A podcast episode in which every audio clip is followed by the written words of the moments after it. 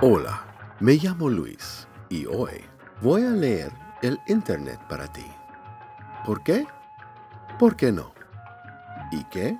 Hoy voy a leer un forma que estás hablando de drogas. ¿Qué drogas? Pues hoy vamos a discutir heroin. Hi, I'm practicing my Spanish.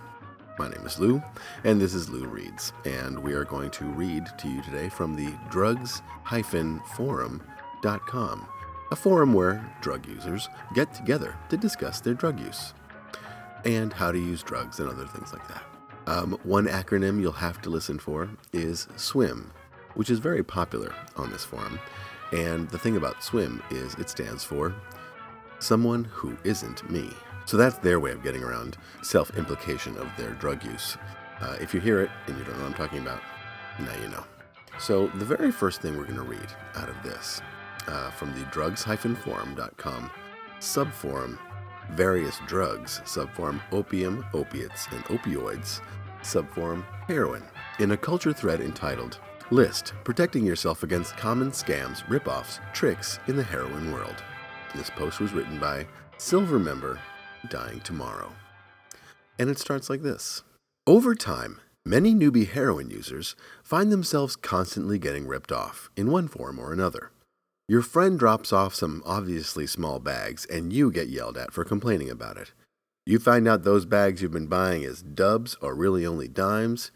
You pass out with some of your junkie friends, and you could have sworn last night you had three bags when you went to sleep, not one. Well, this thread is meant to be a list of tips on how to protect yourself against common ways junkies rip you off, steal from you, etc. If you want to profit from this information, take every word to heart. It is non negotiable. First, there are two golden rules. 1. Never trust anyone with anything of present or future value. Never put anything of value that you have in the hands of others money, dope bags, etc. And never let valuables out of your sight for a second. Never loan anyone anything. Never make a deal where someone will pay you back later. Make every transaction of yours 100% upfront and right now. You must make sure that no one ever has any kind of leverage over anything you value. If they do, Consider it a hostage that they are going to milk you with and that you are probably never going to see again. 2. Toughen up. If you are a coward or are afraid of getting into a verbal or physical confrontations, you are going to get victimized. They will smell you like a shark smells blood in the water. If you compromise, give an inch, renegotiate with them when they break the original deal, you are now an official victim and will constantly be losing time, money, and face to your junkie friends until you finally man up. Now, if you follow those two golden rules to a T, you will generally be okay. However, even with Rule 1 firmly in your head, the fact is most junkies are expert liars and smooth talkers, and can create all kinds of weird scenarios that require you to do this or that. So, unless you are very tough and firm, Rule 2, they are going to walk all over you and get you to violate Rule number 1, no matter how hard you try not to. This is just a fact, and generally takes becoming broke and going through a lot of horrible shit to really toughen up to become immune to high level junkie scams and BS. But once you make this transformation, you have now learned all the ropes, seen all the scams, and become a tough motherfucker, and are hungry as hell now after losing so much that is important to you. Congratulations. You have now become a predator too. To cap it off, the following is a list of common protections slash precautions you can take to make sure you don't get ripped off. These all revolve around relationships and events concerning your junkie friends. These are people who were either once your good friends but have become such hardcore heroin addicts that they are no longer trustworthy, or people you met through the heroin world and are by default not trustworthy. Typically, there is some ever present degree of unreliability and ripoff potential in every heroin user, but this greatly aggravated by the amount of money such person has access to. A broke heroin addict is dangerous. A broke withdrawing heroin addict is someone you want to avoid by a million miles. So if you want to protect yourself from these people and the scams that they can concoct at their worst, you have to be uncompromising.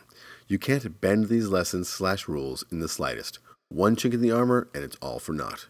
So, in no particular order, if you are riding with one or more people to get the dope, make sure you make the deal and handle the package at all times. Dope has this funny tendency of getting accidentally lost in other people's hands. Dope addicts are also, generally speaking, experts at sleight of hand tricks. So if you are going in with two buddies and someone does this deal slash handoff, and suddenly there's one bag short that they blame on the dealer, but surprise, don't want to call him, you can't exactly call up the dealer and bitch him out, can you? Or maybe it got dropped somewhere outside. At least dope users are always friendly enough to help you look for the dope that they actually stole but said is missing. Related to the above, always be the one to count out the dope bags, or better yet, count them out together in plain sight. Don't let those bags out of your sight for a second. This is especially pertinent where there may be unknown numbers of extra bags that you get from pooling your money. The problem here arises when you count someone else's bags out, or they count your bags out, and one of you says the other came up short. Counting out together in plain sight solves this, but otherwise, at least make sure you aren't put in a position where you have to beg them if they decide to lie. At least if you count them out and they try to lie, you can tell them, too bad. Always negotiate the deal. Who gets what beforehand? In other words, if there are extras or if you are driving someone for a share, you better define exactly what you are getting before you do any work or get the dope. This goes back to rule number one. If you've already done the work without either payment up front or a clear defined benefit after the fact, you've put something of value into someone else's hands and lost all your leverage. They are going to be holding all the cards and you are going to be reduced to begging. If someone tries to back out of a clear deal you've made, get irate and possibly physical. This is rule number two. If you made an agreement with another dope user and they try to back out or renegotiate after the fact, you sure as fuck better stand up for yourself with everything you've got. You should be pissed as a philosophical matter, but more so, you should be outwardly pissed. Put them on the defensive immediately. If you start whining or trying to make them feel guilty or bartering, you've already lost, and now you are marked as a victim in that person's mind.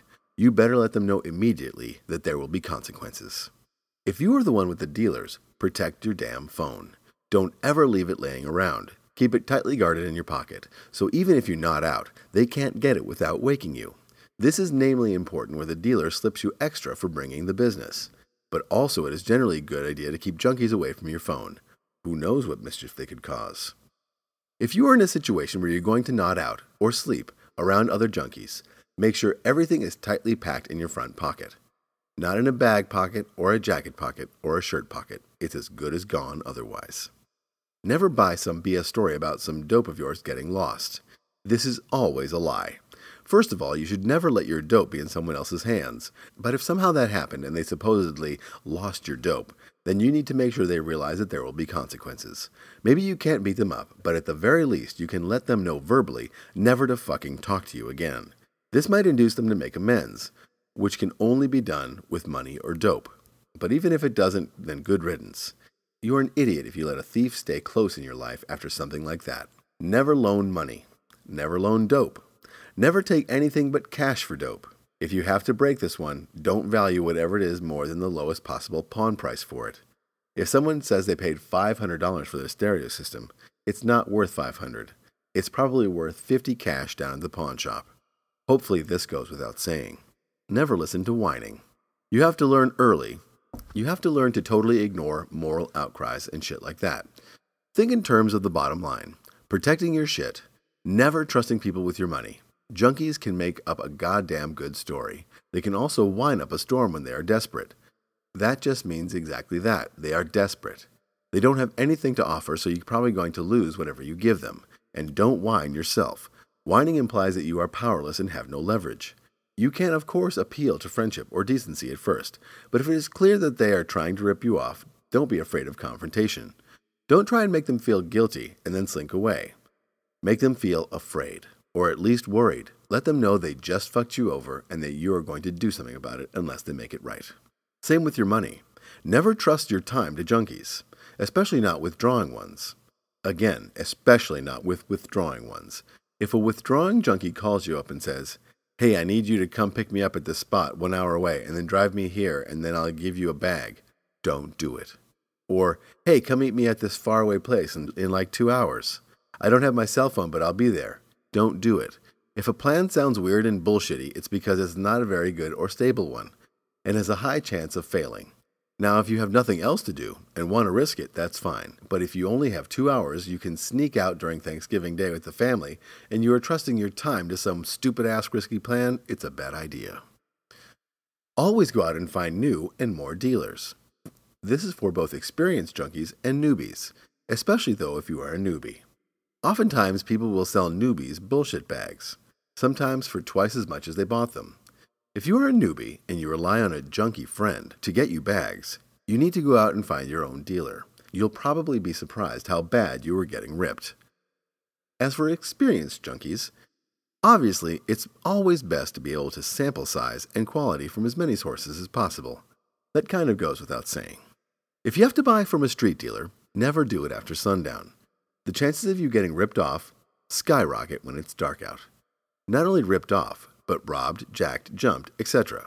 If you're going to buy from a street dealer, do it during the day. The earlier the better. And make sure they show you in their hand the bags. Foils first. If they are legit, they will. If they want to take your money first, then say no thanks and walk. Remember rule number two don't let them intimidate you into giving the money without first showing you something. If they are trying to do that, it's because they are going to rip you off. Also, if you are stuck buying street bags, ask if they are bags or foils first. If you are very paranoid, only get them if they are bags, because you can see if there is dope in there very quickly when they flash them. Foils can be emptied or filled with bullshit to give the impression that they are full, and are a lot more conducive to ripping someone off.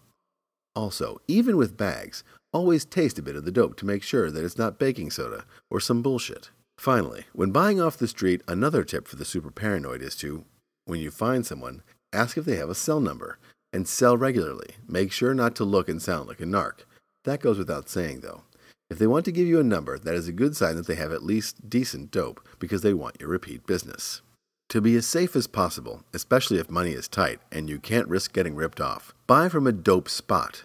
This means a place that is associated with a house or business that you walk up to tell them how many you want, and they come back out of the building. Oftentimes, scam artists will make up fake bags with baking soda or other crap, tie them in a plastic bag to make it seem legit, and bike around areas where they know customers will come. Then they sell these bogus bags. If you come across someone who walks up to you and wants to sell you these bags really bad, you are taking a huge risk. Oftentimes, they will play to your greed, with a line such as, I'll even give you an extra bag since you're a new customer, or something similarly appealing. The better the deal sounds, the more likely it isn't true. Dope spots, again associated with a house slash building slash business, are safer because they know that if they fuck you, there is a location you can come back to where it always will be at. A place you can call the police on every fucking day out of vengeance. And they know junkies will do shit like that. To summarize, a dope spot is the safest place to buy dope from, next to a regular trusted dealer you can call on your phone. Also, in addition, credit to Sandoz 1943 for coming up with the following, with some modification, by Swim. Don't allow junkies in your house. Best not to let them know where you live in the first place. If you have to let them into your house, hide all your valuables first and don't leave them unattended. Oh, yeah, and don't leave any opiate or benzo pill bottles in your bathroom. Duh. Don't let junkies use your phone. Cell phone, house phone, especially not work phone. More on work later. If they rip someone off or the deal goes bad, you are now dragged into their web of shit.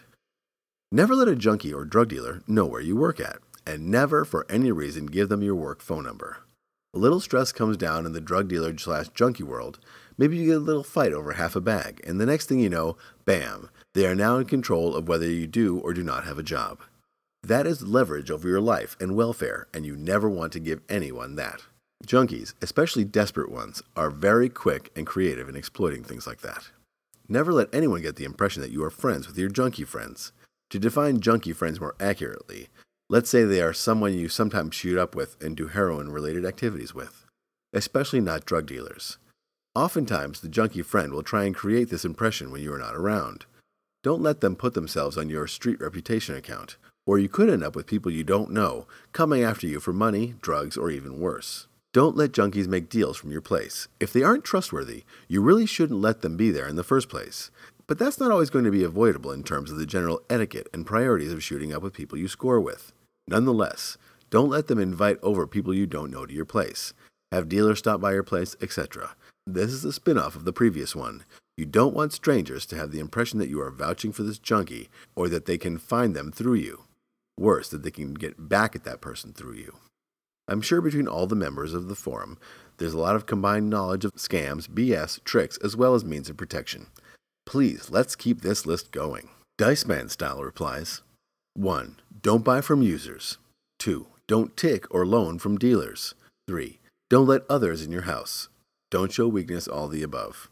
I doubt any long term user has gotten away without being burned. Myself, eight years the wiser, has been done probably a handful of times, including once having my car, house, and all possessions within taken and used in a robbery and never seen again. But not been burned in the last five years or so as I grew wiser and harder and became ruthless. Not all of us are predators, but when it comes to the crunch, it's tempting to pick on the weak ones and convince ourselves that it's for their own good. I'll draw the line at hurting people. DK Monk replies Swim learned never this weekend. Never go into apartment complexes if you don't regularly frequent there. Swim was in an African American one to score some fresh point, and got jumped for being white, although they really didn't get anything except a surprise that Swim wasn't a little bitch. Scrubs replies No one is innocent. Everyone has done their share of fucked up things in order to score dope. There are, of course, really, really fucked up scam artists who really deserve to be shot. They give the opiate game such a dirty name. Years and years of conditioning by previous junkies has led us till today where everyone is out for themselves and could cross anyone in a heartbeat. I know withdrawals are horrible, but what happened to fucking caring, sharing with other people? Junkies these days just act like scum because they're supposed to, or they are expected of it. If the junkies got together and worked together instead of crossing each other constantly, I have a feeling that no one would be left sick. But of course, it's survival of the fittest as always on this planet. And Dying Tomorrow finishes off this thread in saying, Swim would like to say there are three stratas of H users, just to generalize. Top strata, rich heroin users who at an early stage have someone nice, possibly that works for them to get them tons of heroin all the time, and bring it and drop it off at their homes. At a later stage, probably having had their nice people gained enough of a relationship where they are able to purchase in middle quantities, ounces and the like, and are again able to have it brought directly to them by friends. Middle strata. Middle class heroin users who usually live in the suburbs of a major city or in a nice area close to some metropolis, and who also typically have some kind of middle person between them and the ghetto. If not, then they have a dealer who makes them feel safe that they can exclusively deal with. Also would include these upper middle class people who live downtown and can afford to purchase enough quantity to have a dealer drop it off for them at their apartment slash condo. Lowest strata. Junkies, who are in the ghetto Junkies who are in the ghetto on something close to a daily basis. They hang around other poor junkies and are usually involved in some kind of scheme or crime to get money. This is the strata the junkie friend of my manual was deemed to have come from, although I'm sure there could be ones from the middle strata who are just naturally pieces of shit without having been made one out of the necessity of poverty and extreme dope sickness. There's the car junkie friend the place to crash junkie friend, the guy with the best dealer junkie friend, which probably won't last long because someone will snatch the number out of his phone eventually, and then the generic guy that might be useful at some point junkie friend. Typically, interaction only happens when some kind of synergy can be achieved. One person has a car and the others don't, or potential usefulness, such as working together in a crime. At some point, every person has felt ripped off by another, so they are all trying to nick bags or cash or dope from one another without getting caught just because they feel justified. Junkie friends tend to cycle out or disappear after a while, but are almost always doing worse and worse as time goes on.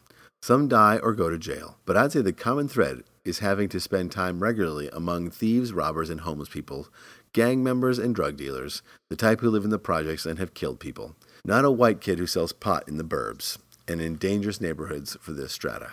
Now, with regard to some of the follow up posts, the list was geared more towards people who are probably in the middle strata and are being exposed, albeit from a distance at first, to people in the lower strata.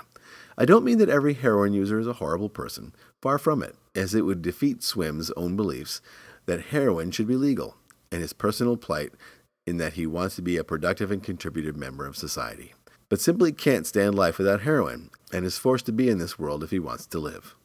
I do mean that if you're exposed to these people who are either sociopaths by nature or are on the lower strata and have lost almost everything and become extremely desperate because of their heroin addiction, the aforeposted list was a good set of issues to be aware of. Okay, well, that's going to have to do it for the heroin talk for today. I'm sure you were saying, no, Lou, don't stop talking about heroin. 20 minutes is not enough heroin talk, but I'm afraid, my friends, it's going to have to do for this week. I hope you enjoyed learning about how not to get ripped off uh, in the heroin world and what to know and how not to be victimized. Because I think if you're going to get into something as uh, potentially life destroying as the wonderful cloud world of heroin, that you should really be ready to uh, defend yourself and make sure that if your friends are telling you that they're buying you dubs but giving you dimes, that you do not put up with that because that is just bad precedent. Sorry for the mic quality difference here. We're uh, I'm finishing this, this up at a remote location. There are people walking by. All right, so that's going to do it for this week's Lou Reads. Uh, my name is Lou. I hope you've enjoyed yourself. Once again, I did not write any of these posts. I am not a contributor to this particular forum. Not to say that I won't become a heroin addict. I mean, I don't, I don't foresee it happening because I, I can stop whenever I want, really. Make sure you stop by Lou Reed. If you're just checking out the podcast, make sure you check out loureads.com to read whatever hilarious things I may have written about this particular topic as well. They go hand in hand. If you're on the iTunes, make sure you vote positively. I'm not just going to ask you to vote your conscience. I'm asking you to vote positively in favor of this podcast. This has been Lou. This is Lou Reads. Don't nod out on me. Don't die. Don't OD. All right, later.